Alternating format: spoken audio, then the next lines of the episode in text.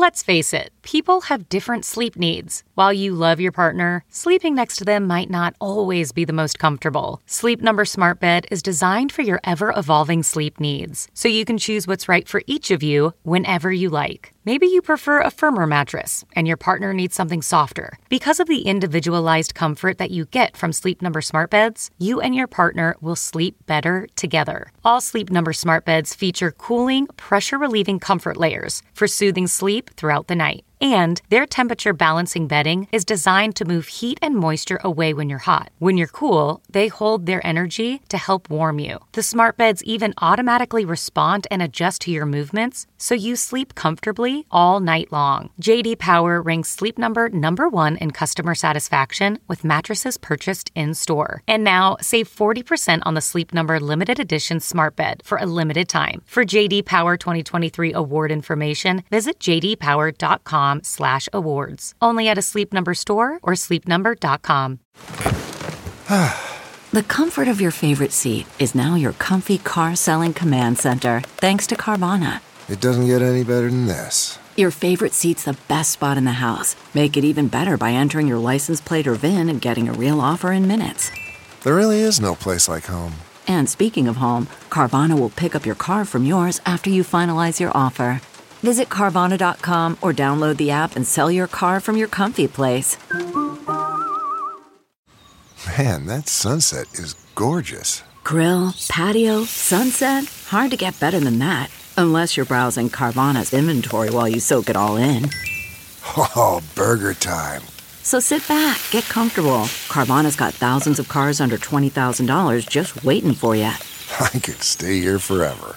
Carvana, where car buying meets comfort meets convenience. Download the app or visit Carvana dot com today.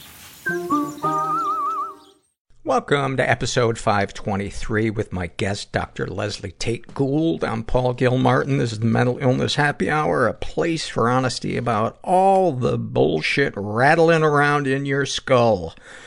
This show's not meant to be a substitute for professional mental counseling. I am not a therapist. I'm struggling to be a human being. Aren't we all? How's that for just a generic sentence to kick the podcast off with? Why don't I talk about the weather? You fucking jackass. Uh, I'm doing okay. I uh, am waiting to get an M R I uh, on both of my knees tonight before my doctor uh, comes up with a plan for me to deal with my newly diagnosed rheumatoid arthritis, but I'm, you know, I'm living in the future a lot in my head. Sometimes I'll wake up in the morning and I'll just get a jolt of fear going through my body, you know, and it's, it's not so much that I don't have a fear of death as much as I have a fear of suffering and, uh, and just having a really degraded life. You know, the fact that all of my hobbies, uh, involve using my body and, and using my joints, you know, playing guitar, making furniture, playing hockey. I just, uh, I really, I really hope, um, I can keep doing those things. And then I try to remind myself, you know, I lean on the stuff that I've learned in my support groups. And one of the things that I remind myself is, is that there are a ton of things in my life that rheumatoid arthritis cannot touch. Love I have, with friends, with my girlfriend. Um, that's it. There's nothing more. It's one thing on the list. The rest of it's going to be a shit show. Uh, this is from the Happy Moments survey filled out by June, and she writes, uh, the first night sleeping away from my abusive ex-boyfriend in my own apartment, knowing I would never have to sleep under the same roof as him again.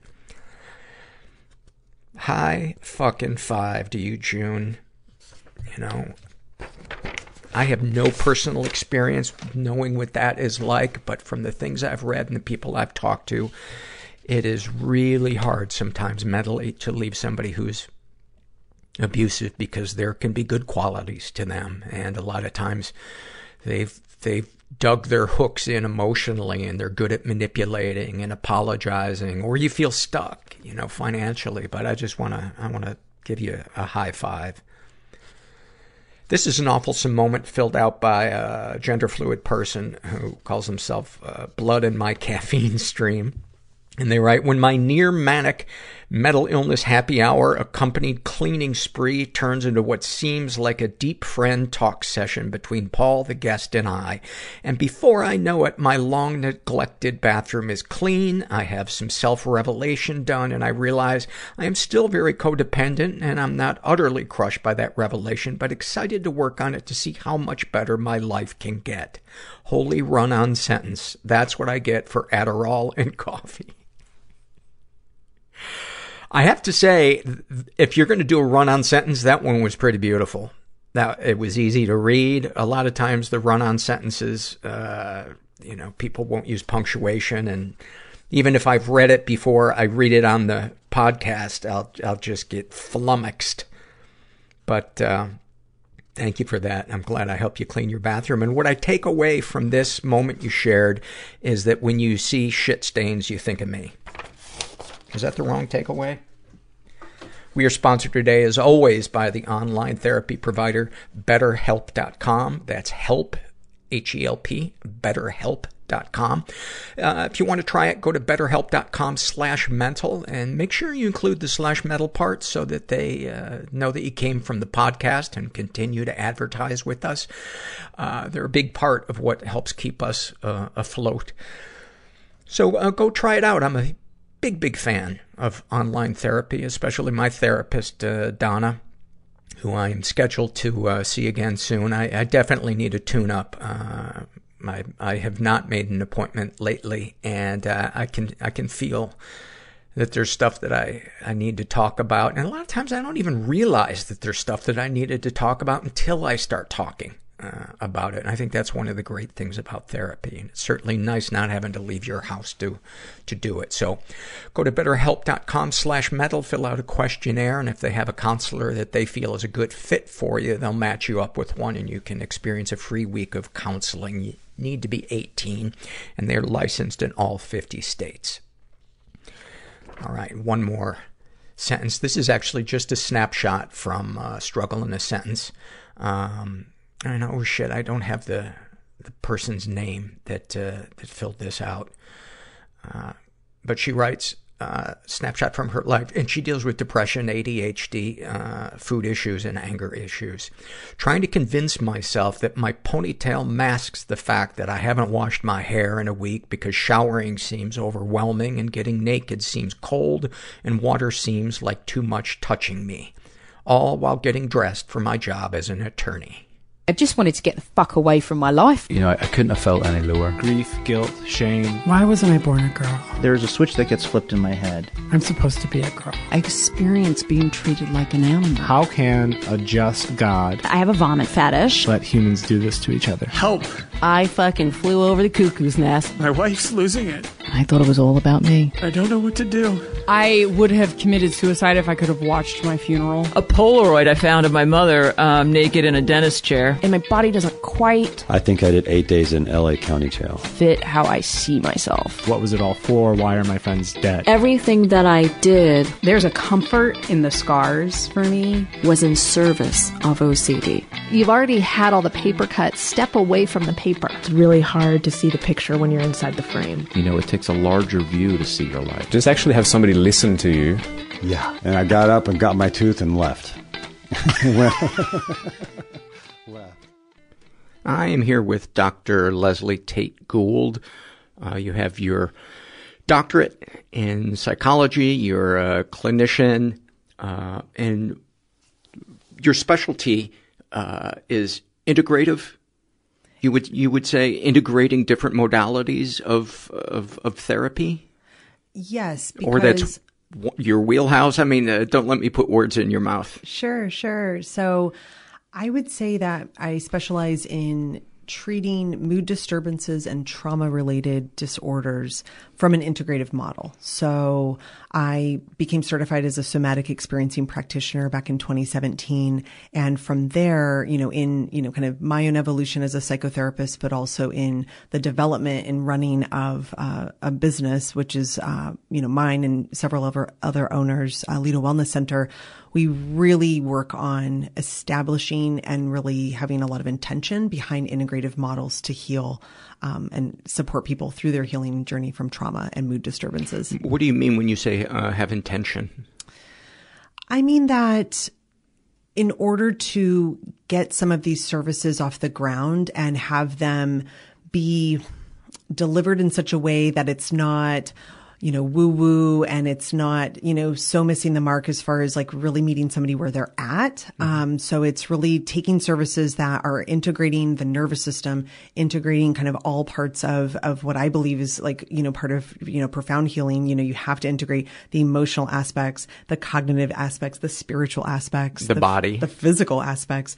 So In, and that's what I mean by kind of having a lot of intention behind that integration. So, you know, for myself, that might be through utilizing somatic experiencing in session work, but it's also utilizing a lot of other modalities, right? Like we were, you know, chatting before we jumped on.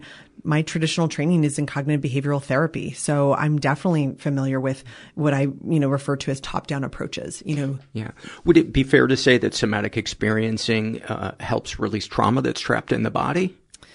I think that, how do I, how do I answer that? Because I think that, that. Why don't you explain what somatic, instead of uh, an, an amateur uh, sure. trying to describe what it is to the listener? Sure, sure. So, you know, the, the language of somatic experiencing is that it's the experience of the nervous system of the body. Um, why I sometimes struggle with the language as far as something being trapped in the body. There is evidence sometimes to suggest that that's possible. Um, but what I also know is trauma is really ambiguous and it's very relative. And so sometimes we'll see, you know, kind of uh, an experience of some symptomatology that might suggest that there was unresolved trauma, but they might not actually have the conscious awareness of something like happening within their system, right? It might just be their relationships are, you know, going, you know, and taking a, a left turn. They're having a lot of addictive, you know, patterns in their behavior. So if I too quickly might, you know, even though in my expertise, I might see something that might, you know, be consistent with like some type of, you know, trauma kind of, you know, resonating within a nervous system. If I leap there too quickly, it might risk kind of being misattuned, misunderstood by a patient. So I tend to, you know, when I'm incorporating something like somatic experiencing in, it's really playing to a lot of what people already have the awareness of. So for instance, um, like I specialize in treating uh, men and women struggling with uh, disordered eating, and whether or not they meet the diagnostic, you know, criteria for that is not so much of the issue. Um, but often where there has been historical uh, attachment injuries or trauma, there's often a very kind of interesting and unique relationship to food.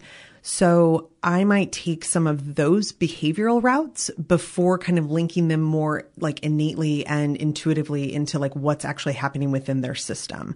Um, cause I find that like, especially in that type of population, if I'm too quickly, you know, kind of doing some deep diving into some body work, um, they'll never come back to my office, you right. know? Um, so, so then I'll, I'll play to like different strengths. So, um, you know, sometimes, and that's where I think my, my former training in cognitive behavioral therapy really lends itself nicely, because I can play to a strength of like incorporating in um, kind of the, the thought piece and, and sometimes where those thoughts become irrational or what we might call disturbed, to have that be a vehicle through where I can get maybe closer to what might be manifesting in the nervous system. Um, I'm also really sensitive when you're working with trauma and, and folks that might have experienced, you know, an event that we might categorize as traumatic. Mm-hmm. I'm also quite sensitive in even using certain words and referring to, you know, the body in a certain way. So you've probably even, you know, caught on. I'll, I'll refer to the body as a nervous system or a structure. Um, I've even invited some of my patients to even, you know, You know, share with me what language they would prefer when you're, you know, trying to kind of get near some of that work that can really manifest, as we, you know, know and as we understand from, you know, Peter Levine's work, Bessel uh, van der Kolk's work. Um, but sometimes like on a clinical practice level, it's, it takes time, you know, yeah. it takes time to really get near that. So I guess that also in some ways refers to even the first question of the intention that, that I take and also my team takes at Lido Wellness. Like we take a lot of intention at doing things that are paced. Um, so we're not, you know, deep diving. We're not looking for cathartic, you know, big rev- revelatory right. releases. Um, we're so look- the, the, the order is as important as, you know, whatever the, the issue is that you're looking to kind of I don't know, heal? Absolutely. Um, you know, at Lido Wellness, because we are an outpatient clinic, so we do treat at times like a higher acute patient, you know, somebody who maybe has even taken some time out from their lives and has gone to maybe away for treatment, you know, has gone to residential, and we're kind of acting as a bridge before they kind of resume back into normal daily routine and functioning, maybe with their parents or their work life. Um, so we're, we really have to be cautious around what areas that we're, you know, willing to start unpacking. Mm-hmm. And I know for myself, like, I'll even have patients sometimes come in for an initial assessment and they'll say, okay, Doctor Tate, like, I know I need to work on this. But then any time in session work, if we start to get near it, they become highly dysregulated. Mm-hmm. Like I may, you know, again, like trying to be as attuned as possible, I may, you know, suggest, hey, like maybe we need to kind of go a different route.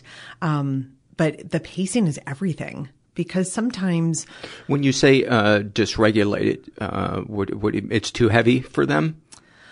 Not necessarily too heavy. In fact, my experience of when people can find themselves in a, a pattern of dysregulation, it's often they've actually kind of reinforced that pattern, in which they can actually talk about like really, really um, upsetting, you know, kind of uh, terrifying uh, uh, descriptions of maybe some former events or some things mm-hmm. that have happened. But it's more there. What I mean kind of by that dysregulation is there's not a way for them to integrate some of that material to either like find some deep meaning or purpose with it, to find some way to kind of move forward from it or let go of it. Um, so it almost kind of becomes like this recursive, like recurrent, you know, um, constriction. And so when, when we're talking about, you know, pacing and also, you know, things being too heavy, I tend to, and, and I say I, but a lot of somatic experiencing practitioners tend to really look at, you know, what's, what's kind of happening unconsciously, what, what's maybe being missed in their conscious awareness. And we are also really highly screen, uh, skilled to look at, right as somebody's sitting across from us in the room, what are some of those behaviors? What are those mannerisms that might be showing us that, okay, this person is doing this very gesture or is seated in such a way that might be actually more supportive. So we're going to like look there, like we're going to kind of let the body kind of take us to, okay, gosh, when they talk about this topic, um, you know, sometimes their like leg stops shaking. So we might just bring some gentle awareness like, hey, I noticed that as you've been talking about that, your leg kind of went still. Can you notice what that stillness feels like? Or mm-hmm. how do you experience it to be there? Or does it, you know, kind of remind you of something, right?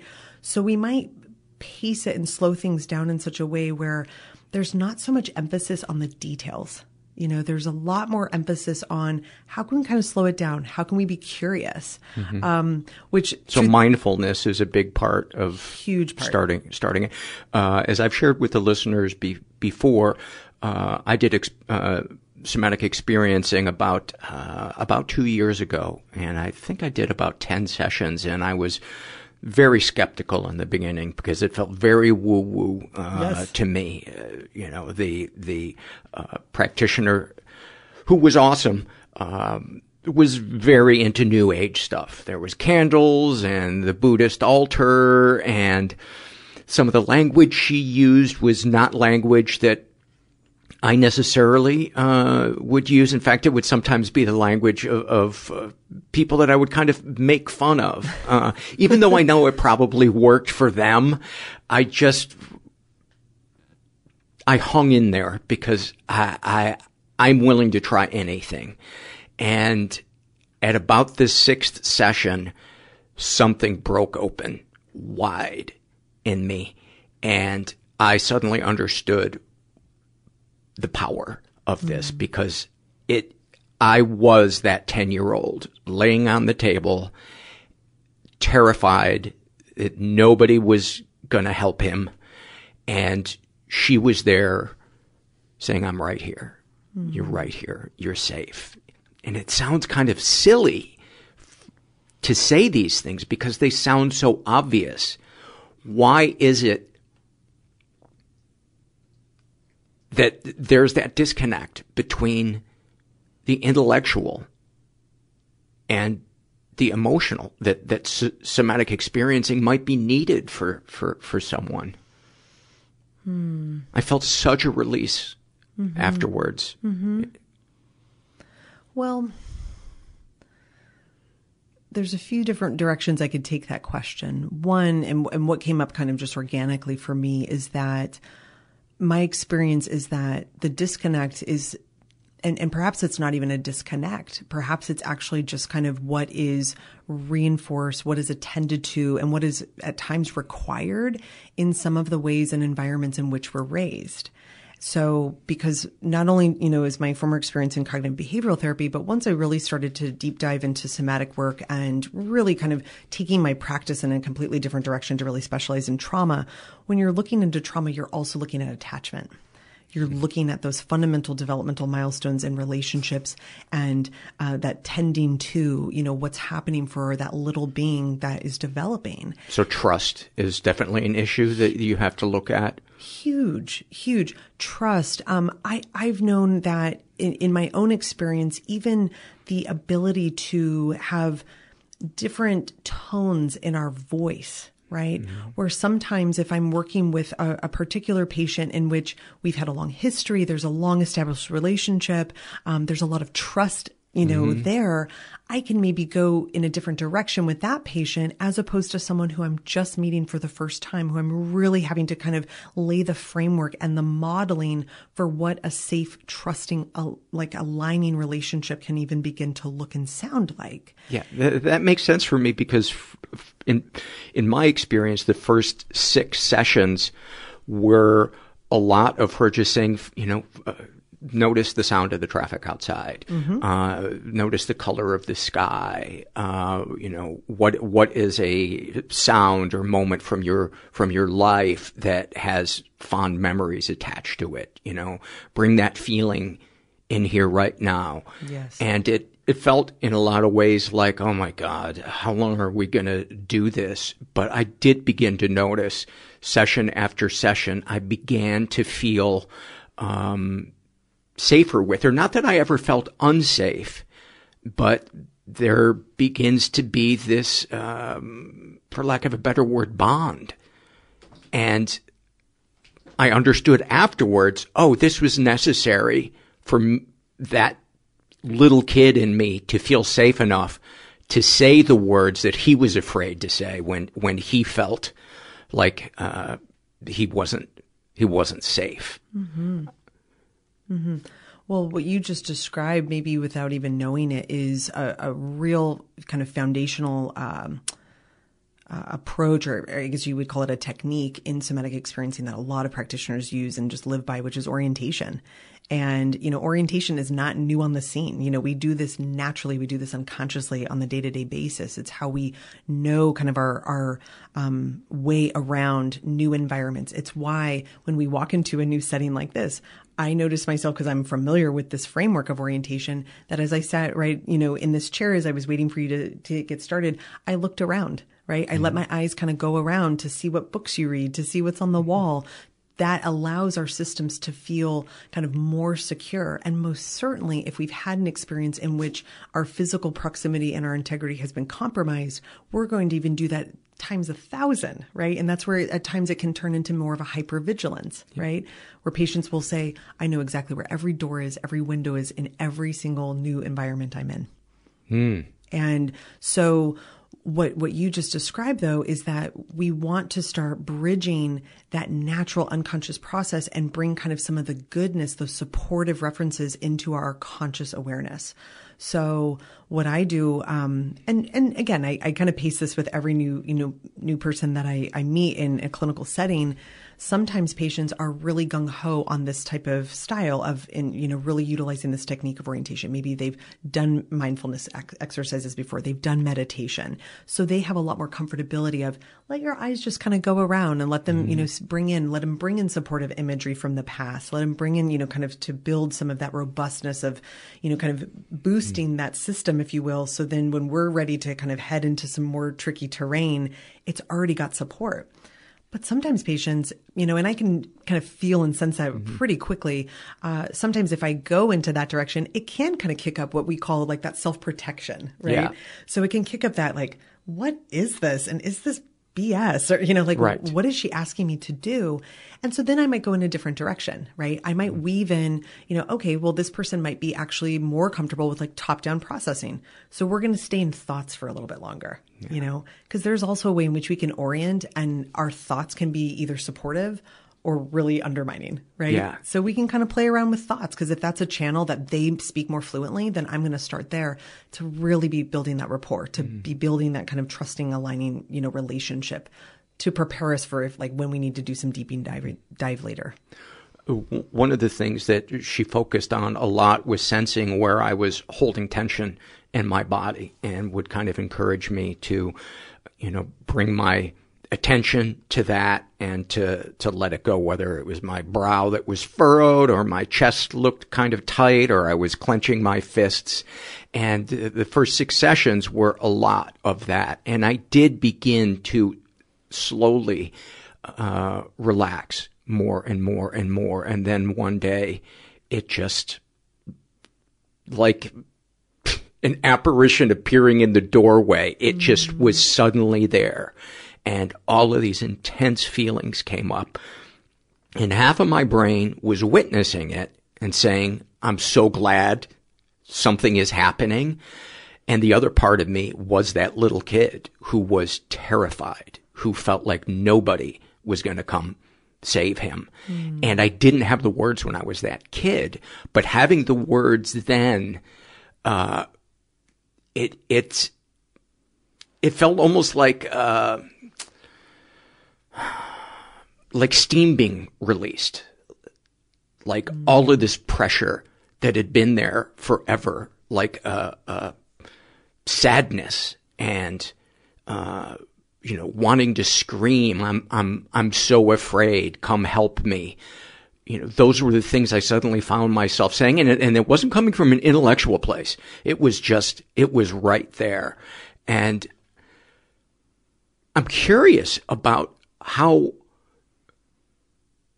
how it is that, that when you're dealing with a patient, you've talked a, a bit about meeting them when they're there. I would love to hear an example of what you actually do physically, things that you actually say when you're doing somatic experiencing with a patient. If you could, uh, with confidentiality in mind, sure. give us an example, real life vignettes from, from your work to better kind of highlight. Sure. So let me think, because again, I have to be very cautious, right? right. And in just what I, you know, would be willing to bring into a setting like this in, you know, the honoring of that confidentiality and protection of privacy.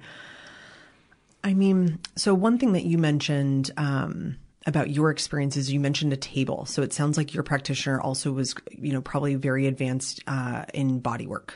Yeah, she also uh, had her uh, license as a massage therapist. So she was licensed to uh, to touch me, to lay her hands on me. Right. Not in like a, you know, um, I don't know, not in like a faith healing way. For sure. But in a way to say, here is a safe touch. Mm-hmm. Here is, you are rooted. Somebody here is safe, who is with you, and um, you can trust me. Absolutely. Well, and, and the reason I asked was because, you know, when I went through my certification, which for those that don't know, it's three years. And I did not know that when I signed on. For somatic experiencing. For somatic experiencing. And, um, that was so foreign to me, because in my history of being trained and, you know, kind of doing um, kind of more advanced um, certifications, it's usually a long weekend, right? right? And you get some skills and you get some information, and then you go and, and you're able to incorporate those um, into your practice. This was so vastly different, because what I really discovered was, you know, not only did they pace the trainings, and that there was a lot of intention behind that, um, as far as we would meet for a long weekend, and then there'd be about three to four months in between, because not only were we being trained of how to bring this modality to our patients, but we also were required to do our own sessions. And so some of, you know, the moving and, you know, mm-hmm. and what you were describing, what we'll refer to sometimes in session work as like uh, kind of emotional discharge, mm-hmm. that there's like actually like energy moving through the system. And it, and sometimes it can be felt through heat. Sometimes it can be felt through sweat. Sometimes it can be felt through um, tears, right? Mm-hmm. Like that there's actually like kind of um, physiological changes that are happening in the system to reflect some of those really intense shifts that, that can occur um, from trauma resolution. So in, in some of like bringing some of that material back to sessions, um, I, I had to really kind of hold my former experience as a more traditionally trained psychotherapist and also kind of look at what, what type of patient am I working with? Um, and, and where do I see this kind of unfolding as far as my comfortability with doing like, uh, touch work and body work? So my advanced sessions, um, we actually had to undergo, right, as, you know, part of our training, um, not only kind of undergoing sessions in which, you know, people were able to do touch work for us, but then we also had to practice. Mm-hmm. Um, and it was the very awkward, you know, you'd be in like a triad and you'd have to be, you know, very clumsily, like, you know, trying not to do harm, you know, mm-hmm. to the person that you're working with. Um, But, you know, safe touch, and there's a lot of exceptional S Es um, who actually incorporate this like on a daily basis in their work.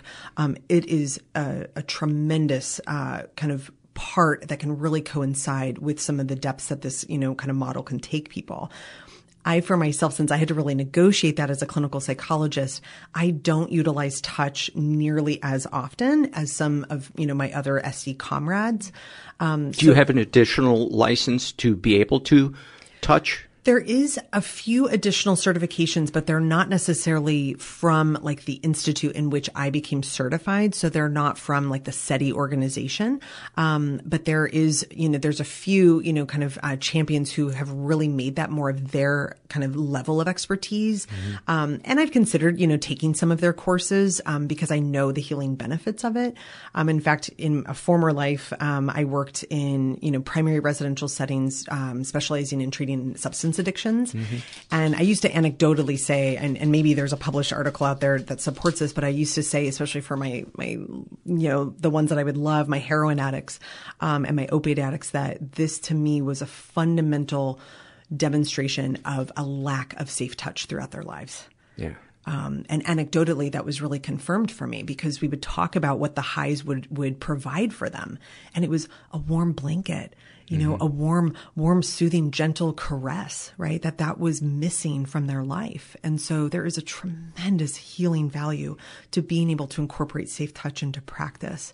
And once in a while with, you know, especially my private practice, when I've worked with someone for many years, I might do some things. For instance, because you were asking kind of mm. what are the tools? Um, you know, one thing that I've, I've done from time to time, and, and it was, it's a really powerful exercise is you can sometimes have a patient, um, seated and, and it's kind of, it, you have to be really strategic because you also have to make sure that you're comfortable and not in the sense of, um, like, a boundary or anything, but more just because sometimes you do touch holds for like several minutes. Mm-hmm. So you want to make sure you're comfortable and seated in a way in which you're, you know, you're not going to crink your neck or anything.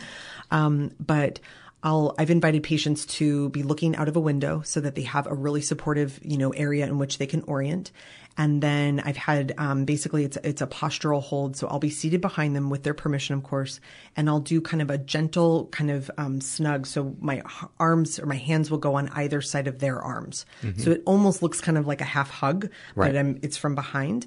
And I'll just, you know, kind of my hands will be there. There will be enough pressure so that they know that they're there. That's also mm-hmm. really important. And are they seated or on a table? They're seated. Okay. Yeah. So they're seated in a chair. I'm seated, you know, kind of mm-hmm. um, behind them, but off to the side a little bit so that they can also kind of, if they need to, I can kind of see also what's happening more clearly. Um, and then I'll just be, you know, kind of inviting them to breathe. So where that has been really powerful is with some of my patient work, um, for those that might be struggling more with panic presentation, where there can kind of almost be through that touch, a series of kind of diaphragmatic breaths, supportive breaths that we can kind of get in a pattern together. So it can really help to foster um, kind of a more direct mirroring mm-hmm. of breathing and kind of slowing that posture. it can also help me get a real kind of like literally hands-on um, feel for what are some of those little supportive behaviors that then I want to highlight and bring some awareness to mm-hmm. in session. So, because what happens a lot of times, and we don't we don't really feel it unless someone is like trained to really see it for us, is there's a lot of different sways and different movements that our bodies have. And that when we're given permission with safety to kind of just like let our body move, a lot of times it'll sway from left to right or it'll sway backwards to forward. And it's not anything violent or anything that you could see. A lot of times, like our untrained eyes, we miss it, you know, a lot of the time where our, our eyes are more trained to see kind of more of those recurrent or repetitive behaviors, right? The shaking leg to indicate mm-hmm. some form of, you know, tension or anxiety. And so sometimes with that touch work, you can even start to like with the patient, like, okay, do you notice that swaying? I'm noticing it too, right? Right. So that's kind of a more explicit, if you will, like kind of technique that I've used. But again, a handful of times because it's mm-hmm. pretty rare. One of the one of the things that my practitioner did is uh, she would ask me to, to focus on my breathing, and she was uh, had her hand on my forearm, and she would g- gently squeeze it to the rhythm of my breath. Mm. And it at first I was like, "What the fuck is this?" uh, and then I began to feel like, "Oh, there's somebody here who is completely attuned to me, that has boundaries, that." I can I can really let go, because I think a lot of us, especially those of us who have had trauma, is we're afraid of the ugly cry. We're afraid that if if we start to let go, it's going to be embarrassing. And I came right to that edge with with her that one day, and I decided, let's just let it go. Let's just let it go. And I I was. Not only sobbing, it w- I was wailing like a, a like a child, and it. I leaned into it, even though a part of my brain was like, "Wow, you look really stupid right now," and it made sense to me afterwards why she had had six sessions of establishing the trust and no judgment, and it it uh, is is that common that that's someone's experience. You know, it's hard to say because, you know, especially in my time at Lido, often my experience of those that have maybe had former somatic experiencing, it might have been like in a treatment environment. And so what I also know, which can kind of be the blessing and the curse of like a residential treatment experience, is that it's very short term. So sometimes I've, you know, kind of had patients relay that they've had somatic experiencing. But then when they kind of retell it to me, in in my professional opinion, it seems a bit quick-paced, right? right? It seems a bit kind of um, maybe with like a, a bit too much agenda in motion of mm-hmm. we've got to get to this target rather than sitting back and kind of letting things unfold. And, you know, truth be told, like that is where I reside as a therapist. And sometimes with patients, it can be quite frustrating, right? Because right. they can come in, they're like, I'm ready. I want to work on this. I'm committed. Let's do this. And then we start talking and the pace doesn't feel right. You know, it feels too, you know, kind of focused and quick and, and potentially could reinforce some of that kind of big swing of catharsis, which does feel good. But then it's what I really took away from a lot of my training in S C was that we have to start moving away from those traditional models that are actually reinforcing our systems to feel bad in order to feel good. Mm. Like that is a time and true um, kind of basically paradigm, you know. Would it be fair to say that the body lets go when it's ready? Yes. Because where I have been so humbly in witness to is that in somatic work, in trauma work, we in, in, in old times, right, in my old training, I would sometimes view some of the things that would come out of patients' mouths or some, some of the things that would occur in session as resistance. I know that I was dead wrong back then. Because what I also know is there is such a unique capacity of our body to take that system where it needs and wants to go, and also to have in innate and preserving self-protection in place. And so you even spoke about that, right? Those parts of you that were like, wow, I'm really, you know, I'm, I'm leaning into this. I'm, I'm ready to let go. And then there was that other, you know, which I might, in this case, like title mm-hmm. self-protection, that self-protective part that was like, oh man, like you're going to look real bad. Right. Right. And like, we've got to kind of rein this in and, you know, boy, like we don't really want to lose it. And is it safe to, right? Mm-hmm. And so we all have kind of those unique characteristics. And what I've really discovered, because another technique that I'll use, I would say I use this every single day in my practice, is there's a channel in which um, trauma can really kind of manifest and or heal, and that's through imagery. And so when I was first trained in, in S E, we would really kind of practice what are some supportive images that we can kind of really weave in to see where this kind of trauma renegotiation can lead. Uh, things things that are soothing to people from their past, or just things uh, kind of in general, or all of the above? All of the above. And so it might be a, you know, a sunset. Yeah. And and what I and why I bring this in so often is that I tend to trust that whatever's coming in the room is real and valid and and probably important for me to see. And it, that's a real paradigm shift, right? Especially from like a top-down C B T former therapist mm-hmm. who said, hey, we've got to challenge these thoughts and we've got to, you know, right. have this order and we've got to have this goal in mind. With S E, I sit back and, and I say, okay, where is this going to take us, right? And sometimes I'm explicit about that, but then sometimes I just kind of see where we're going to go.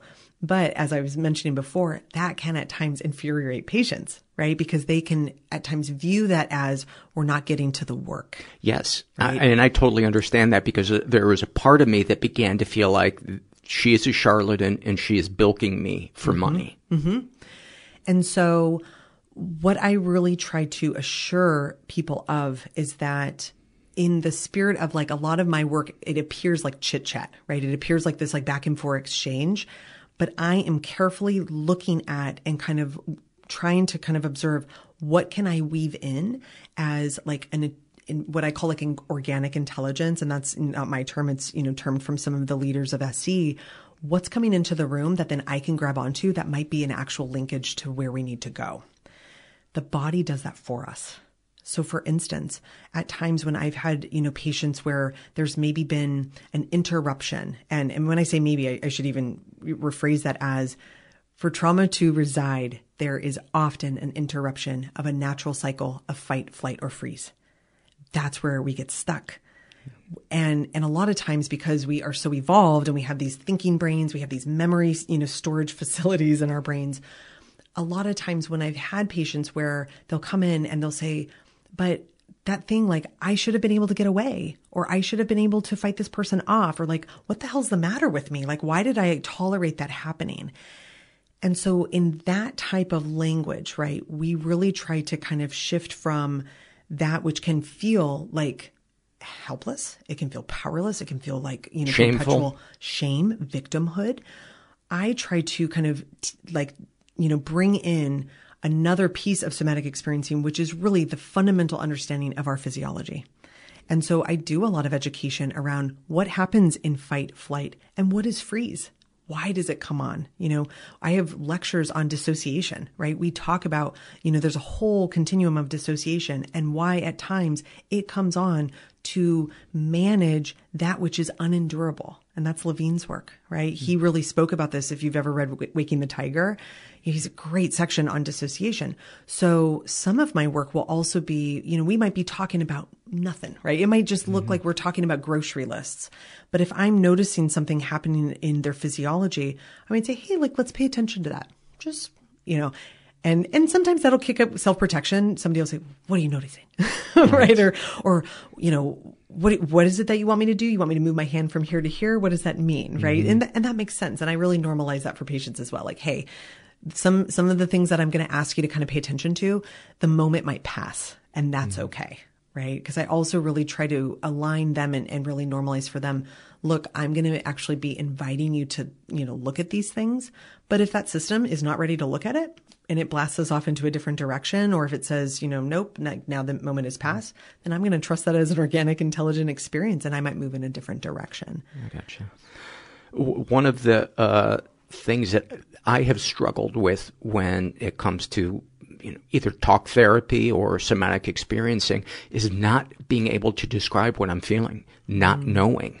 Is that a common thing? Very, very common. Talk about that. So in in my training and some of my lectures that I'll offer to groups, um, I refer to an idea. It's a it's an acronym, because you can't have any good therapy model without great acronyms, sure. right? So in somatic work, um, it's called SIBAM. So it stands for sensation, image, behaviors, affect, aka feelings, or meaning, also known as thoughts, right? So I really try to inform people from this acronym to let them know that each of us have channels that we're really functional at. Um, sometimes I refer to them as like our superpower, and then other channels that are a little harder for us, that are harder for us to kind of find the language. And it's so interesting because in my early work in training, I assumed, being a psychologist, that my superpowers were thought and uh, affect, so thoughts and emotions. Because I thought, okay, I'm a psychologist. That's what I do all day. Right. I talk thoughts, I talk feelings. Little did I know that when given the permission to actually kind of sit back and just be in the noticing of what's happening in my structure, what's happening where I notice temperature changes, where I notice tightness or looseness, where I notice hunger or fullness, right? Like all of those little kind of nuanced things within my um, my being. Oh, you're talking about within you, not within, within the, the client. Okay. Oh, yeah. So, because when I was training, I, again, I assumed that, you know, I, that sensation, I was like, ooh, I, I don't know. That's why I'm here, right? I'm, I'm trying right. to learn the language of this. I actually discovered that that is my superpower. It's through sensation. And, and where I've been able to really kind of, you know, pull that into session work is at times really bringing my subjective experience of something into the room and making it live. So for instance, um, say I'm, I'm having a bit of a stuck moment, and I'll just, I'll just say like, gosh, what's flashing? And I'll call it like my marquee. I'll be like, what's flashing in my marquee in my mind right now is like, I'm just noticing like something here, and I'm, you know, and I'm motioning for, for listeners to my chest. And they'll say, gosh, like I noticed something too. All right. Like, so let's both, let's mutually together kind of mm. pay attention to what we're noticing there. And then, you know, I might invite some orientation. So, because also our tendency, right, when somebody's asking us to, you know, kind of deep dive into our structure, our tendency is to be self-protective, of mm-hmm. course, especially if there's been a violation. So I'll weave in, okay, well, while we're doing that, we don't have to hold eye contact. Let's just kind of let our eyes bat around the room and see what we notice, right? Mm-hmm. And so we also refer to that, like in our work, as titration. So we'll be looking outside, right? We'll look at the sky. We'll look at the plants in my office. We'll look at the books on my shelf. And then we'll kind of welcome back what's happening inside. So I'll use that at times to also kind of bring in sometimes that, that gap that happens when people are like, I just don't have the words. I'll bring in that language of SIBAM. Okay, well, where would you feel like you, you often do have the words? Well, I can hang in thoughts all day long. Great. Let's start there, right? Mm-hmm. Because thoughts can sometimes lead to a lot of really interesting conversation, of course. It's very intuitive, right? A, a lot of times our, our thoughts are, you know, kind of our powerhouse for critical thinking. But when we're c- trying to kind of navigate the like unsteady seas of trauma, like we have to sometimes be able to kind of, you know, step out into our feeling, you know, awareness and also our sensations. But I like to kind of go back and forth. You know, I mm-hmm. like to maybe go in a channel that's really um, nuanced, really comfortable, really safe for that person. And then I might dip a toe into like, okay, well, so let's slow that down. Like, wow, you just, I, I noticed you took a breath there. Like, how did that feel? Mm-hmm. You know, to bring in kind of that, that permission to also notice, hey, something else was showing up in the right. room with us in right. addition to some of those thoughts or, or elsewhere. And sometimes, and if you experienced this when you were receiving uh, somatic experiencing, uh, sharing thoughts that were coming up in your head that were kind of stuck and, and, and bouncing around. And was that ever embarrassing for you to, to share those, or have your patients, um, you know, shared stuff that, that was difficult for them to share? I mean, no doubt, you know, I'll, I'll take the first part of the question, you know. What's really nice about the intention that the training takes with somatic experiencing is there's pretty much a built-in expectation that you're going to be with the same group of people for the first two years. So you start to really feel out who do I feel safe doing some of these sessions with? And also, and then that might be like from peer to peer, but also what practitioners do I really feel safe working with? And so I started to really quickly discern, you know, who do I want to do this work with and, and who's not for me? So you had a choice. Mm-hmm. Oh, absolutely. And, and then for the latter, you know, question, I mean, no doubt, you know, therapists, like we have such a privileged experience and, and I'm so honored to be able to bear witness to some of the discoveries that people make in my office. You know, people come into our clinic and they'll maybe have even had forty-five days or sixty days or five years of therapy. And they'll come in and after, you know, some weeks, and I'm not suggesting that it's because we're some, you know, magical wizards in what we do, but I think there's just a lot of permission granted and a lot of space where people will say, gosh, like I've never even shared this with my husband, mm-hmm. you know, or I've never even shared this, you know, with my therapist whom I've worked with and I really like, yeah. you know, um, and that's where I really feel like the wisdom in utilizing our, our body, utilizing the, the intuition that we have, whether that's through like the intuitive nature of our feelings, you know, our feelings are there to be felt. They are like our temperature gauge of what's happening. What am I noticing? Mm-hmm. And so often we're in environments or we're required to really compartmentalize those, you know, oh gosh, like I've got such a busy schedule. Like I've got to ignore the fact that I haven't eaten since seven a.m. and it's five p.m. Like that's a problem, you yeah. know, because then we're, we're, we're essentially unintentionally cutting off access to all of the wealth of this information, these channels, these, these kind of nuances and discoveries that really do reside within us. Our bodies can be such good friends to us. And it, it took me decades to understand that because my body always felt like my enemy. And it felt like it was, it was always working against me, whether it was, you know, that I was tired, uh, or that, you know, um, you know, some shameful episode from something that turned me on. It, it, once I stopped judging my body and started listening to it and stopped numbing it with drugs and alcohol, I began to discover that it was telling me really important things like, you don't like this person. Right. This person gives you a stomachache. Right. They drain the life out of you. So now, what are you going to do with that information? Right. Are you going to take care of yourself, or are you going to be mean and say, you know, you're a terrible son, you know, et cetera, et cetera. And that was a real turning point for me. And to anybody who's out there who's struggling with body image and, um, you know, or whatever it is, trap trauma, chronic pain, um, just for a moment, say, what if my body is trying to work with me? Yes. It's so intuitive and it's the only one we have. Yeah. And I mean, you, you said that so well because, you know, what I tend to see is symptomatically things present themselves for a reason, right? Panic disorder does not just come online for nothing, right? It's a real thing. And it, it's really scary. You know, I, I have the utmost compassion and respect for the patients in my life who have had to struggle with that. And in somatic work, we really try to invite in patients to start to get near some of the nuances of what their system is telling them so that they don't have to continue to kind of essentially get awakened when things are so loud and so dysregulated that they can't ignore it any longer. Yeah. And, and so, you know, some, some frameworks call that like staying within our window of tolerance, right? Mm-hmm. Like we really try to like kind of operate from this, this window of, okay, I'm noticing like an uptick in, in nervousness. I'm noticing an uptick in frustration. Like, all right, rather than like you said, judging that or diminishing it or saying that it's not real or not allowed, right? 'Cause that's often other people's voices, right?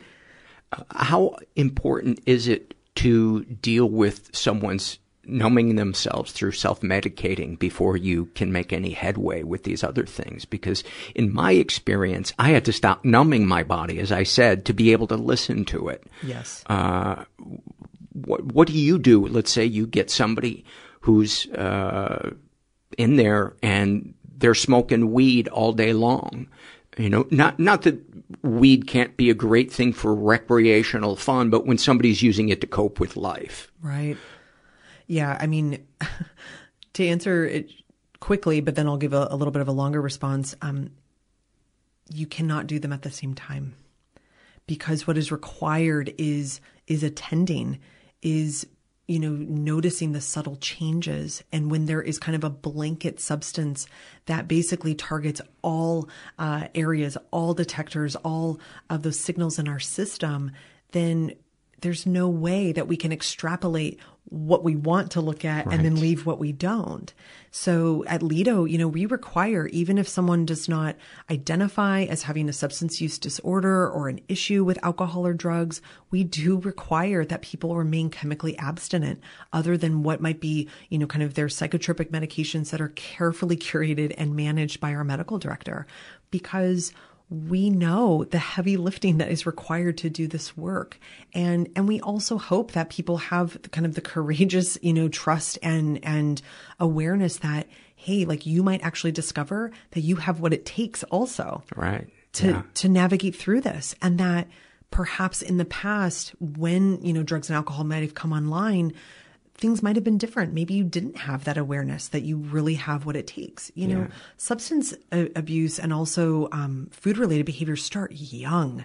You know, I tend to see food-related behaviors starting around five, you know, five, six, seven. Those are formative years in which people are starting to negotiate and, and change their relationship to food in order to seek out comfort, in order to seek out at times distraction or numbness. So what I also know and, and greatly respect about this work is I also know that I cannot sweep in and take people's resources until we also arm them and, and offer them solutions that won't have the kind of the same har- harmful outcomes. Uh, and I loved how you described that. Uh, one of the support groups that I started going to years after I had been sober, because I was still struggling with intimacy and the ability to trust. Uh, one of the things that that I discovered in this uh, support group was that this was not a program of deprivation. This was a program of healthy abundance. This yes. was just about, you know, s- switching chairs. Yes, absolutely. And I like that you use that word abundance, because a lot of what my kind of foundational work with anyone that I'm doing like very traditional S E with is, where can we kind of orient toward generating greater access to pleasure, but but safe pleasure, right? right. Going Great. for a hike, learning Absolutely. how to draw, spending time with friends, going to a movie by yourself. Right, right. So genuine kind of um, what what someone um, actually referred to, and I loved this, wholesome pleasure, right? Yeah, yeah. Where there's no strings attached, you don't wake up and there's any regrets the next day, where it just actually feels good. It's nourishing to your system. Um, because what I also know is, you know, depending on kind of what the challenges, you know, somebody has faced, whether before maybe the introduction of numbing agents started or during, is that sometimes community is also an area in which a lot of, you know, distrust has, has developed. And so people also given permission to be able to kind of seek out that abundance, but sometimes they might have to do it solo for a little bit of time mm-hmm. before they build up some of the, you know, the capacity to trust that, wait a minute, like I can put my, my hand out, or I can pick up the phone and call a friend, and it's safe to do so. And it's not going to kind of reinvite some of the shame language and some of the, you know, second guessing of, mm-hmm. of this new way of being. Um, so yeah, I mean, a, a program of, of abundance, you know, we, we talk about that in like recovery terms. It's like, rather than subtraction, it has to be with addition. Yeah. Um, because if not, it will be a scary place initially. You know, I've, I've worked um, uh, along a lot of people that have gotten clean and sober. And unless we are bumping up their systems with some fun, with some support, it doesn't last, no. you know, because all of a sudden, for maybe the first time in decades, they are coming into contact with really, really terrible, shitty feelings. It doesn't feel good. Right. And sometimes, you know, we, we have like kind of a, a respectful, but I think it, it's, it's said in play as well, is that, you know, sometimes when people first get sober, at least in that first year to two years, it's kind of like a like a joke, right? It's kind of like, wait a minute, like this is what I signed on for. Like I signed up for life to get better, and and what's really apparent is that things sometimes do feel worse at first because you don't have the same numbing agents, you don't have those same, you know, kind of bids for kind of taking out that system and having to, you know, kind of navigate through and really seeing what you're made of. And the, and, and the new soothing processes generally aren't as intense and don't don't work as quickly. No, because your dopaminergic system is completely hijacked for a period of time. And so, you know, when I worked in, especially in, in residential for, you know, recovering, um, you know, uh, drug addicts and alcoholics, they'd say, you know, Leslie, what the F do I want to do looking at the sunset? You know, that's not for me. Like I, you know, that that's just not even going to give me what I need. So there's also a lot of education in our work, right? About, mm-hmm. hey, it's going to take some time because yes. that nervous system is going to need some time to recalibrate to what actually feels good again. You yeah. know, that it, it, it has learned and been highly reinforced to only kind of have, you know, the, the markers of that dopaminergic release happen in high octane activated experiences, right. yeah. you know, whether that's, you know, substance induced or whether it's even kind of uh, communication induced, right? Mm-hmm. Like people will at times seek out activation just to feel seen and heard, you know, so they'll seek out, you know, picking up the phone and talking to a, a family member that has really demonstrated that they don't have the goods to offer them.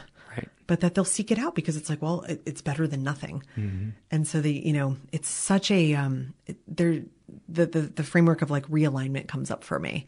Mm-hmm. You know, it's a realigning of what feels good so that we can also start to train more of that. Yeah. Right. There's no healing from trauma through just kind of grind and no pain, no gain type of mentality. Yeah. It That's a, gr- a great, goodness. I love, I love that uh, analogy because it is, your body is a finely tuned instrument.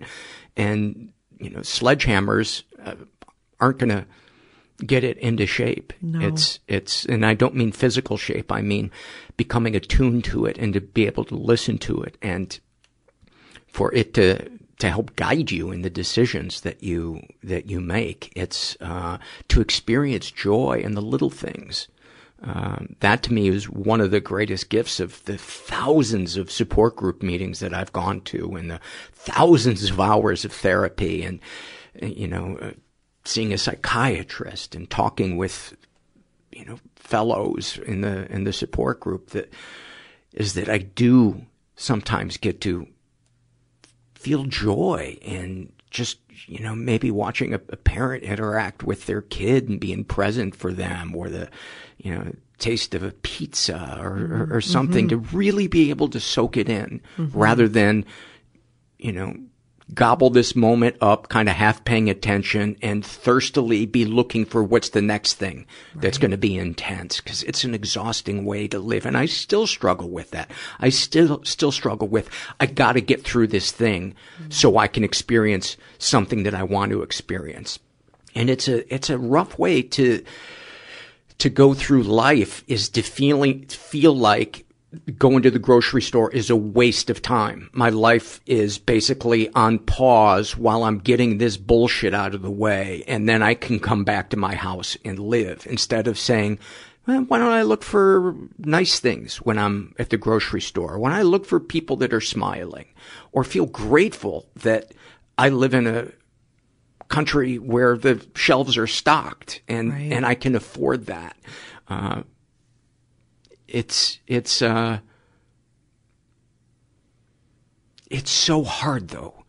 Sometimes it is. It is. What, what just came up for me in listening to you is, you know, it's, it's the, you know, kind of dirty V word. It's vulnerability. You know, being in the moment actually calls upon us to be greatly vulnerable.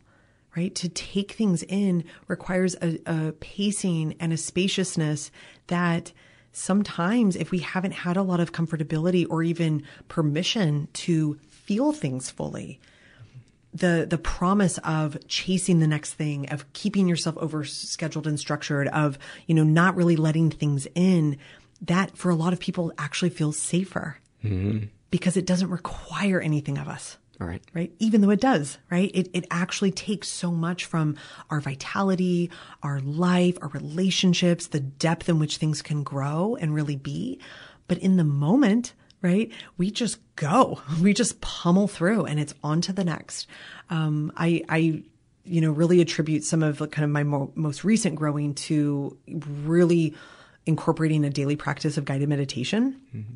And I've even shared this with patients where um, I was doing this one course on uh, where the invitation would be, you know, notice every time that you go from a seat to a stand or a standing, you know, uh, posture to a seat. Just notice it. You don't have to do anything with it, but just notice it. Mm-hmm. And I did this course for three weeks and I missed it every time. I feel a lot better. and and I would and I would share that because, you know, I also, you know, part of like what I really try to incorporate into the room so often as a psychotherapist is I'm human too, right? Mm-hmm. So I bring in sometimes, I weave in some of my own shortcomings, even when I'm trying to do the right thing, right? Even when I'm trying to, you know, kind of, you know, garner and, and offer myself some spaciousness, it's like, oh, shoot, I did it again, right? I forgot. Yeah. And and so it's also knowing that there's no perfect way to do this, that right. there's going to be times in our life where if we can really hold some intention and, and great awareness, and, and again, I'll use that term mm-hmm. orientation, where, wow, like that'll feel really rich. And then there's going to be other times. I'm a mom of two little ones, yeah. a four-year-old and a one-year-old. I'm going to be hurried, right? I'm mm-hmm. going to be flustered. I'm going to miss things. Like that is also inevitably part of this. Yeah. And so it's also being able to, like, with our humanness, say, hey, like, that felt really awesome. And wow, like, I'm going to just, like, really try the next time to hold some more presence, you mm-hmm. know, to hold more space. And then I'll, like, kind of, you know, have to, you know, uh, remind myself of yet again, right? Those times where I step away or, mm-hmm. and that to me, as I'm saying that out loud, that is kind of that resource of our nervous system. I can notice those little, you know, kind of subtle changes. Uh, for instance, I went away on the weekend. And so as a result, you know, we were eating a lot of fast food, just a lot of, you know, kind of hurried things just to, you know, kind of, you know, pace our drive. So I felt when I returned, I couldn't wait to nourish myself and my family with, you know, good food, sustaining mm-hmm. life energy fuel, because I could feel that my body was a little off balance, but I also don't fault myself for the, the burger on the side of the road. Yeah. It, you know, one of the things that r- really helped me was the the realization that, you know, when we have the two steps forward, one step back, the way we treat ourselves when we have the one step back is often the real silver lining of of that moment, that it's not a failure, that it's an opportunity to grow by looking at the way we talk to ourselves when we took that one step back. And did we use that as an opportunity to be our own best friend? Not to say that we can't learn from it and say, next time, you know, maybe I'll do this and maybe I'll have, uh, you know, a better outcome, but to not say, you stupid piece of shit. When are you going to get this right? Everybody does it better than you, and you're never going to get where you want to get. You know, as I say often on the podcast, nobody has ever shamed themselves into being the person they want to be. And um, really finding a way to deal with that mean voice in your head mm-hmm. is, uh, to me, one of the most challenging lifelong struggles, but also one of the most gratifying things when I do make headway on it. Is oh, yeah. to be nicer to myself. Well, yeah. And, and, you know, Peter Levine has a great interview um, that you can easily search. It's just Peter Levine's talk on shame. And there's a, a part in there in which he really talks about the fundamental biological basis for shame, right? And he gives some examples of, you know, for children, shame is indicated for times in which if there is Uh, an immediate harm or threat to their physical safety, that shame comes on to course correct immediately. That without it, we might perish in our younger years, because mm-hmm. oftentimes, like, we will do some, some things as two-year-olds or three-year-olds or five-year-olds that could potentially be dangerous. Mm-hmm. And so shame, say from like a, a loving parent to say, don't poke your, your sister in the eye. That's Peter mm-hmm. Levine's, you know, example in the film. That feeling that we get where we've messed up, right? Mm-hmm. Where we're like, oh gosh, they saw me do that. That is corrective, because then we can also pull in with repair some of the empathy, right? Gosh, hey, I'm so sorry that I raised my voice, but wow, like your sister's little. I'm thinking of even my own life right now, right? Mm-hmm. Your sister's little and, and she needs to make sure that she's safe too. And you need to help her with that as well. What he really differentiates is when shame becomes corrosive, in that we insert humiliation. Right. So when we insert in that language, you effing blank, blank, blank, right? Like you, you piece of what? Right. Like that you're is, stupid. You're, you're stupid. You're worthless. You don't even deserve to be here. You know, that type of you language. Wait until their birthday to say those things. Well, and, and because what happens, and, and, and so I'm even, you know, speaking on behalf of like, those individuals where if that was like their family system, right? If that's what they dealt with, we reach a point, you know, children don't have filters. So we reach a point in our lives. And also, again, a protective nature of our survival is to not be able to differentiate what is theirs and what is mine. And so over time, if that isn't interrupted with some s- sort of repair or offering from that caregiver or a teacher or a mm-hmm. sibling, right, to say, hey, like, you matter. And that must have been really scary to hear those words. Then we start to take that on as our own. Mm-hmm. You know, we start to believe that, wow, those things that my caregiver, the only, you know, people that I have in my life, my family, that we don't get a choice in, right? We show right. up sight unseen, and there they are. If there's no one to, you know, intervene and, and make any other offering, we fall into our adult years in which we start to take on that language as our own. Yeah. And that I see in my practice a lot. Mm-hmm. And I see it fueling, you know, numbing agents, those, you know, um, directions in which people take our lives to take that edge off, mm-hmm. because that is a hostile environment to be within. Yeah. And if it's in like our own mind, then the only thing possible that we can use to escape it is something that we're ingesting. Yeah. You know? Well, thank you so much for, for coming and explaining a lot of this stuff. And uh, my hat is off to clinicians like you who are there on the on the front lines, uh, you know, rolling up your sleeves and, you know, diving into the dark of mm. some of these people's lives and, and helping them heal and make sense of uh, their their trauma and their and their struggles. It's uh, we need we need more people like you. Mm, I, I really appreciate you saying that. And you know, my, my last thing on that is, you know, there's such a human element and a necessity to be human in a room as a psychotherapist. And so, yes, you're absolutely right. Like, we are marching into some of the depths of, you know, discoveries and, you know, uh, disclosures that aren't really witnessed elsewhere. But it also is such an invitation to remember that we all have our dark sides too.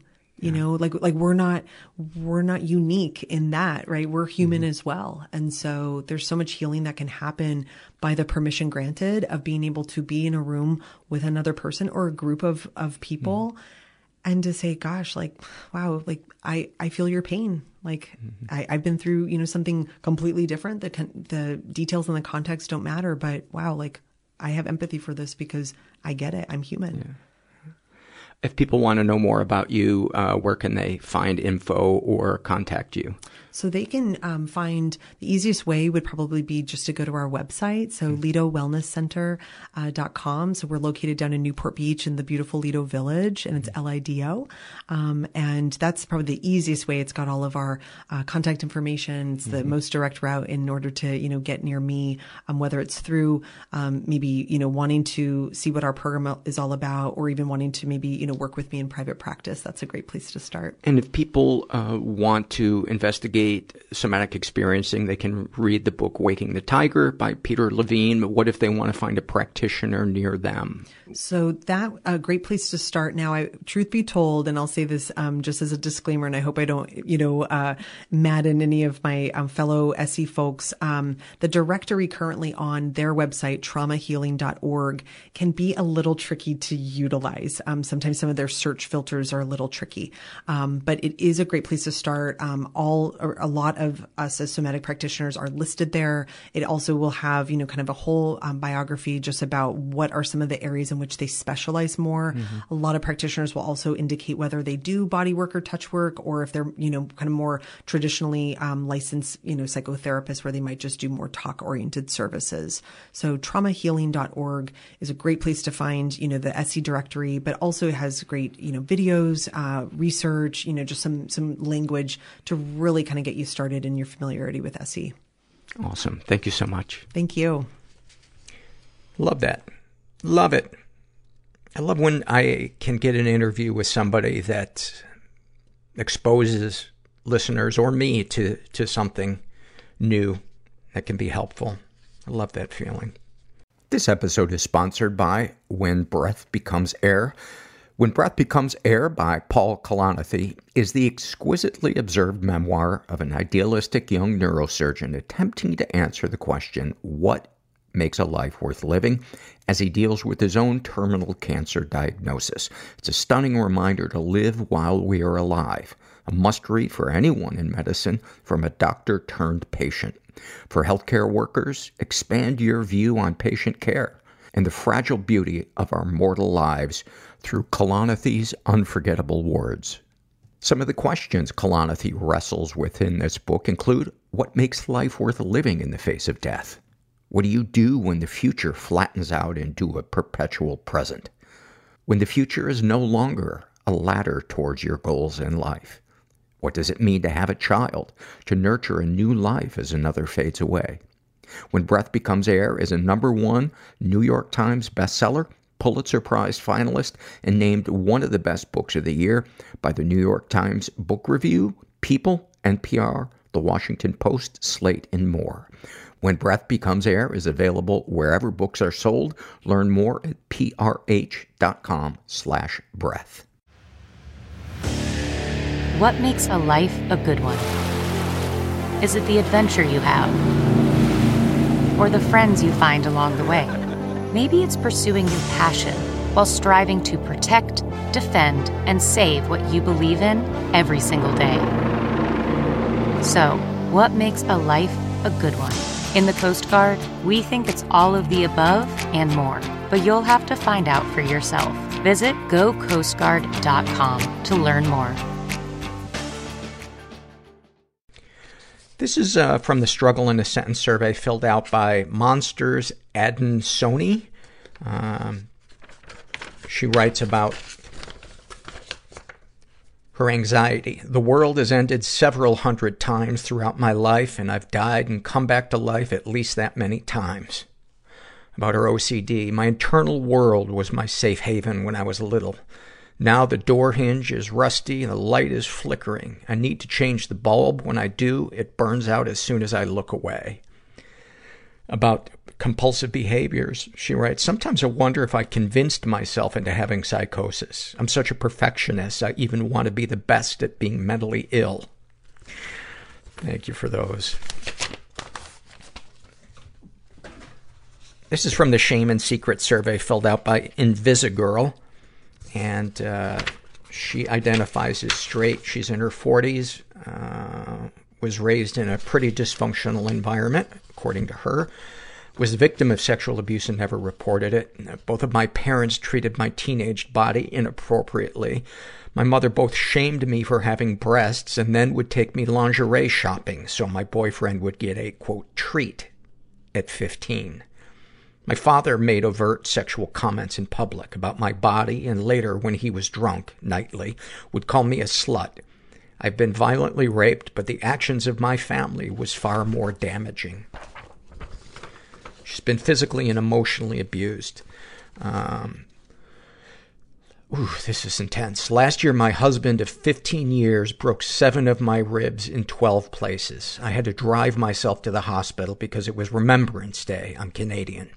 And as he's a vet, was drinking at the Legion. I was told I should have had a met- I should have had a metal plate put in my chest, but there wasn't enough solid bone to fix it to.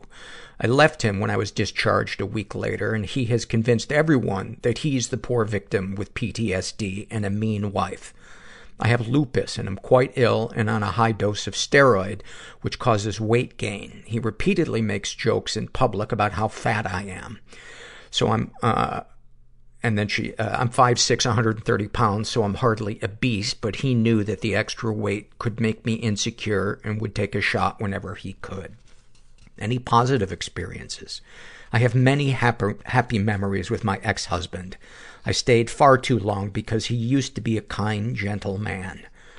Darkest thoughts. I imagine duct taping him to a chair, and while explaining the hurt he has caused to me and our sons, cutting off fingers and toes with garden shears.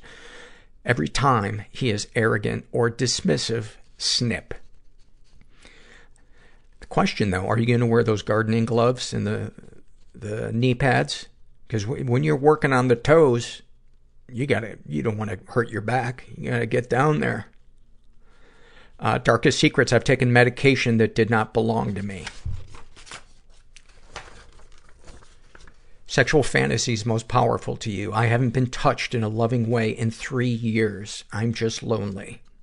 What, if anything, would you like to say to someone you haven't been able to? I'm financially dependent on people who are mean to me. I'd like to tell them they are terrible humans and to fuck right off.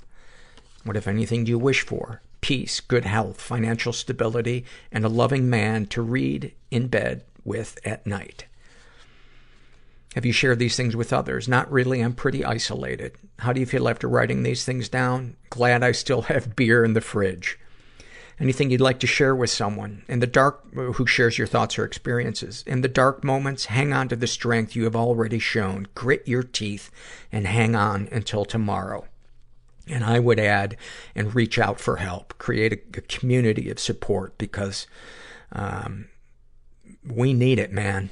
When the darkness is upon us and reality is being distorted, or even not distorted sometimes, you know. Even when we see things clearly, we cannot see clearly that we could benefit from some support. Thank you for that survey. And high fucking five on making him your ex. This is a struggle in a sentence filled out by Sick in a Good Way. And uh, she describes a snapshot from her life. I woke up in a bad mood today, but I'm determined to hold on to healthy coping mechan- mechanisms until it passes. I even pack a lunch, but I force myself to work a long day at the office. So productive. And then I skip my workout because I'm home late. And then I have a couple drinks. Finally, alone and buzzed at the end of the night, I dig my sharp scissors out of the drawer, cut myself, and feel the tension drain out of my body. For the first time today, the world has come sharply into focus, and I feel relief. No one would ever guess. They think I have it all under control. Thank you for sharing that. That is, that is heavy. That is heavy. I know a lot of people struggle with, with that, and it's a very, very misunderstood, uh, I don't know if you call it addiction, coping mechanism, whatever, whatever you want to call it, but, um, a lot of people think that, that, oh, they're doing it for attention, and, uh, no, they're doing it because they're in pain. And I'm not saying nobody's ever done it for attention, but um, it just bugs me when people don't consider the fact that somebody's doing it because they're in pain. This is a shame and secret survey filled out by uh, Smokey. He identifies as straight. He's in his forties, was raised in a slightly dysfunctional environment, was the victim of sexual abuse and never reported it. I was seven when I was raped anally and forced to perform oral sex with an older teen.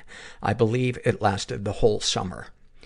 He's been physically abused. My mom had a boyfriend that looked for any excuse to beat my brother and I. He would make us stand in the corner on our knees and stretch as high as we could with our arms in the air.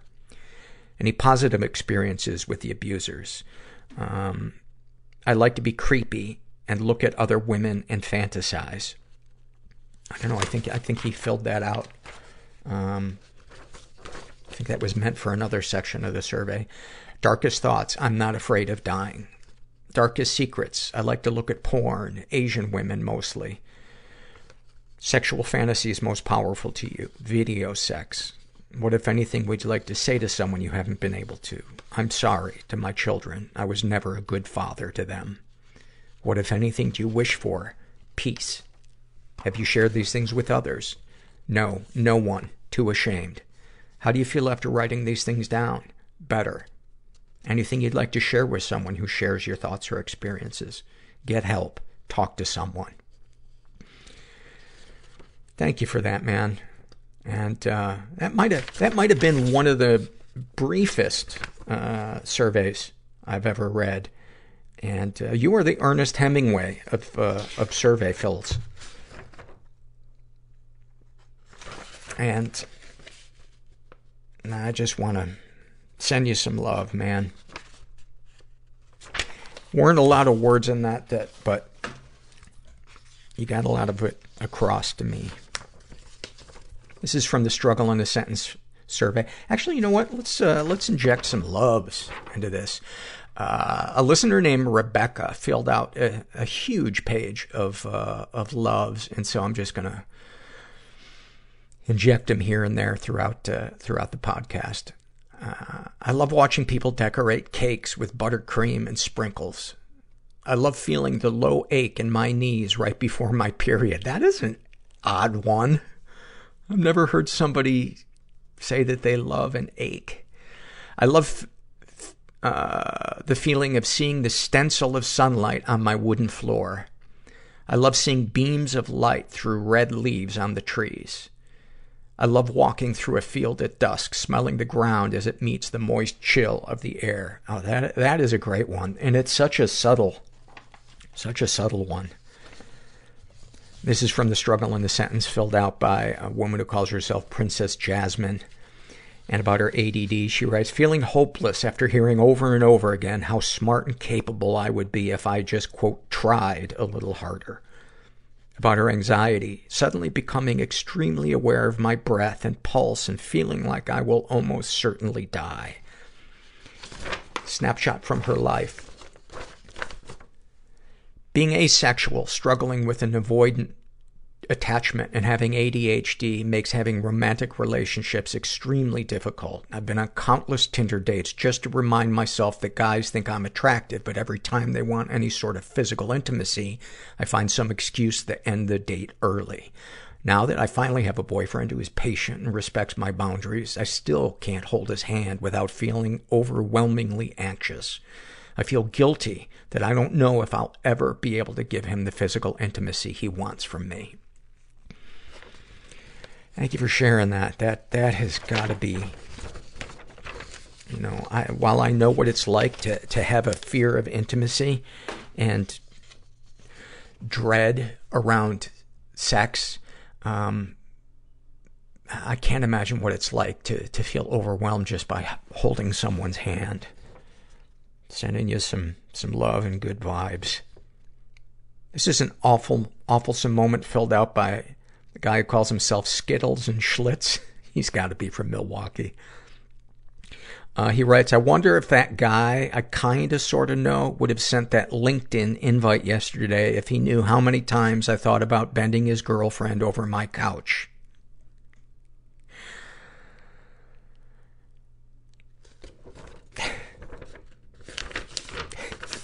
I appreciate the honesty. And who knows, maybe that's why he sent the LinkedIn invite. This is uh, from the racism survey. And this was filled out by a woman who was filling this uh, out as if it were her uh, four and a half year old child. Um, so this is supposed to be from the perspective of her child, but it's her filling it out. And um, he is of German, Austrian, and Pakistani uh, descent. And she writes, my mom is filling out this survey for me without my knowledge as, as I am only four and a half years old. I am living in Western Europe. My mom is German, Austrian, and my dad is Pakistani. I can see it in my face. At kindergarten, I was the last one to leave the room when a native, white-skinned, blue-eyed classmate of age five hit me on the head. Then he forcefully shut the door in front of me and pushed against it. He yelled at me, "You're a stranger. You are bad. You don't belong to us." On another occasion, the same boy has insulted my appearance, and I had episodes where I wished I had white skin and blue eyes. Do you remember how you felt when it happened? In shock, confused, sad, alone. How do you feel it, about it now? My mom, who is filling out this survey, can guess that I put this experience aside to some degree because the caretakers around were compassionate and supportive. However, my mom and dad are worried that it had left scars in the soul as they themselves had been targeted by racism and xenophobia early in life.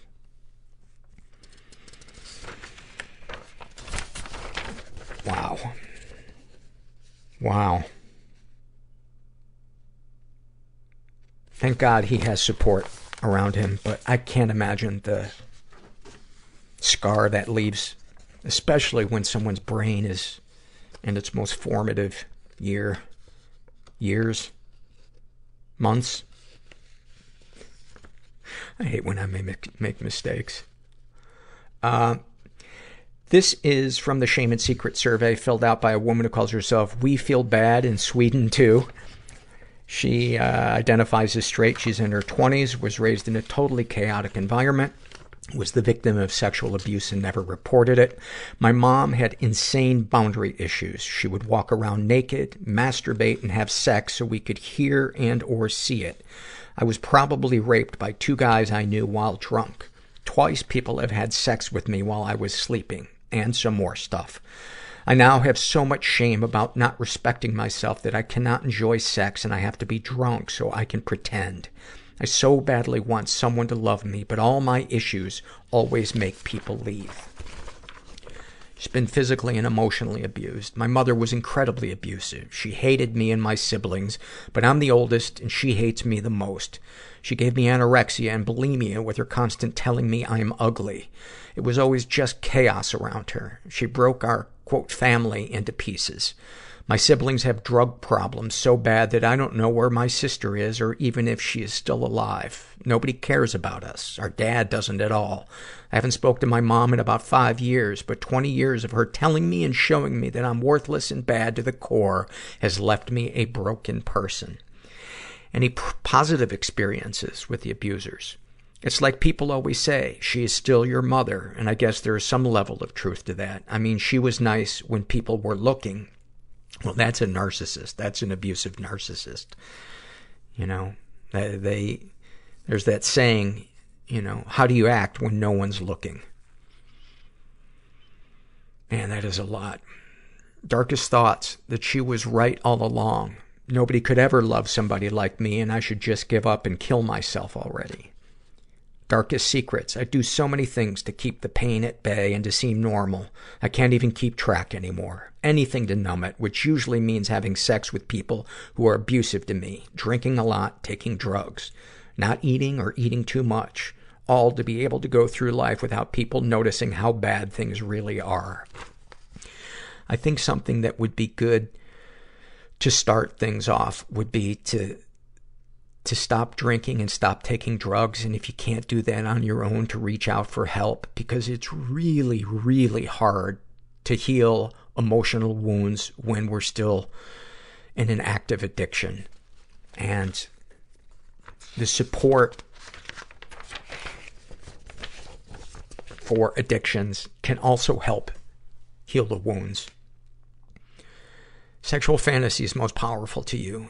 B D S M, and it makes me feel awful because I know it comes from a place where I can't handle love or gentle sex, but feel right at home if I'm forced and degraded.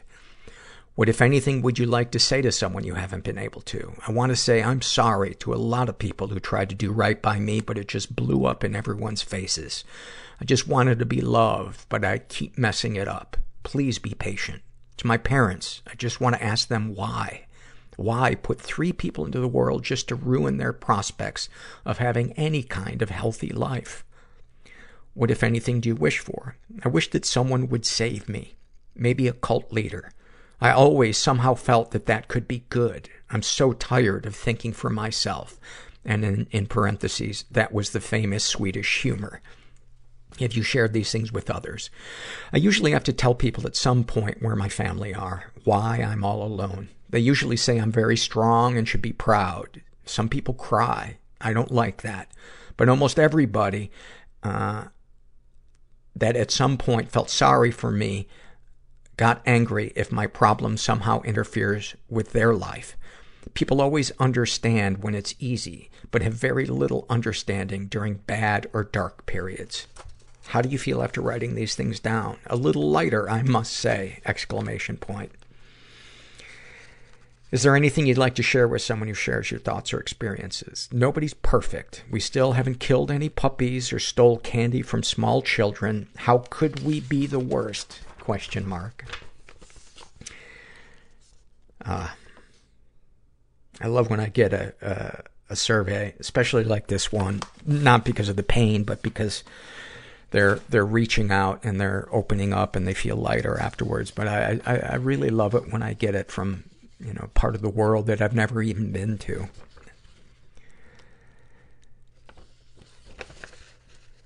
This is from the racism survey filled out by L Z, and uh, she's Asian American.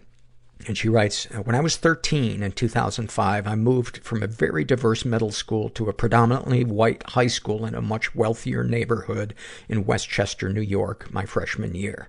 On my first day, I walked into homeroom and noticed that almost all the other kids were white, but I guess I didn't think much of it at the time because they looked like what I saw in high school movies growing up. I sat next to the only other Asian girl, I'm Filipino by the way, in the class to say hi, and she immediately got up and sat with a group of white kids. Not too long afterward, I realized that no one wanted anything to do with me or that handful of other uh, people of color kids. I was pretty much ignored my entire high school experience, and literally any time someone said something to me, it was racist. A lot of the kids, and I think even some of the white teachers, assumed I didn't speak English well and spoke to me super slowly. I was even placed in classes a grade lower than me, even though I was smart as hell. Do you remember Uh, how you felt when it happened? Instead of feeling hurt right away, I was mostly confused because I didn't understand why I was being treated that way. At my old school, uh, I was friends with everyone and we all accepted each other's differences. I went from feeling loved and confident to thinking I was weird, ugly, and like I did not belong. I just wanted to get the fuck out of there and for it to all be over. How do you feel about it now? Looking back now, I feel angry and wish I had it in me then to speak up and tell everyone to go fuck themselves.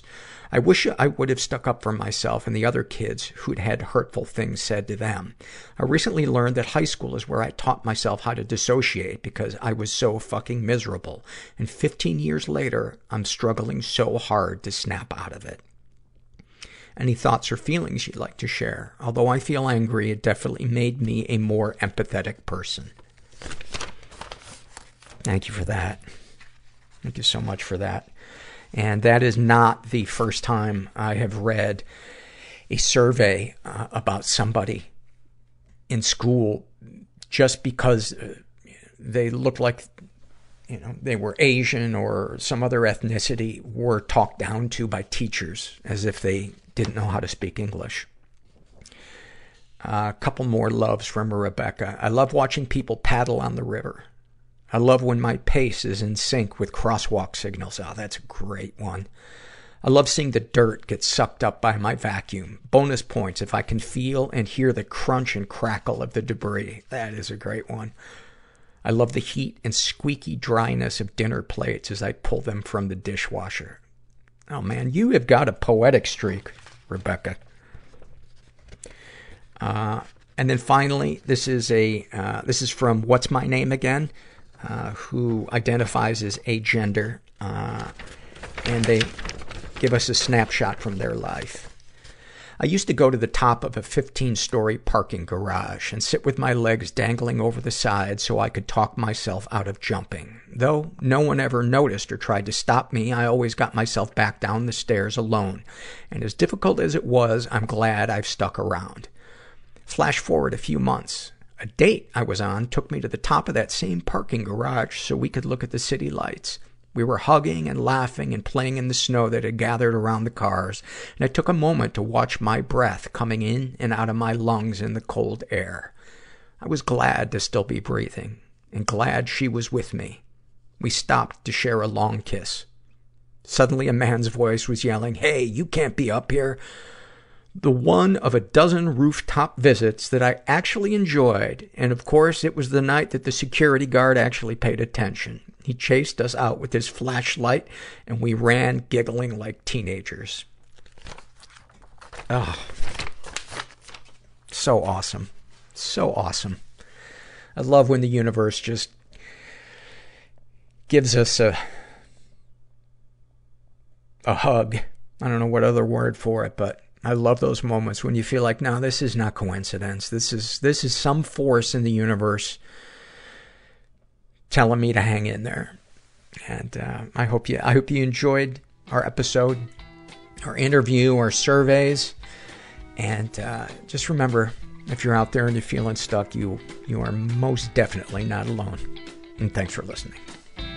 Everybody I know is bizarrely beautifully Everybody fucked up I in know some weird way. Bizarrely beautifully Everybody fucked up I in some weird way. Bizarrely beautifully Everybody fucked up in some weird way.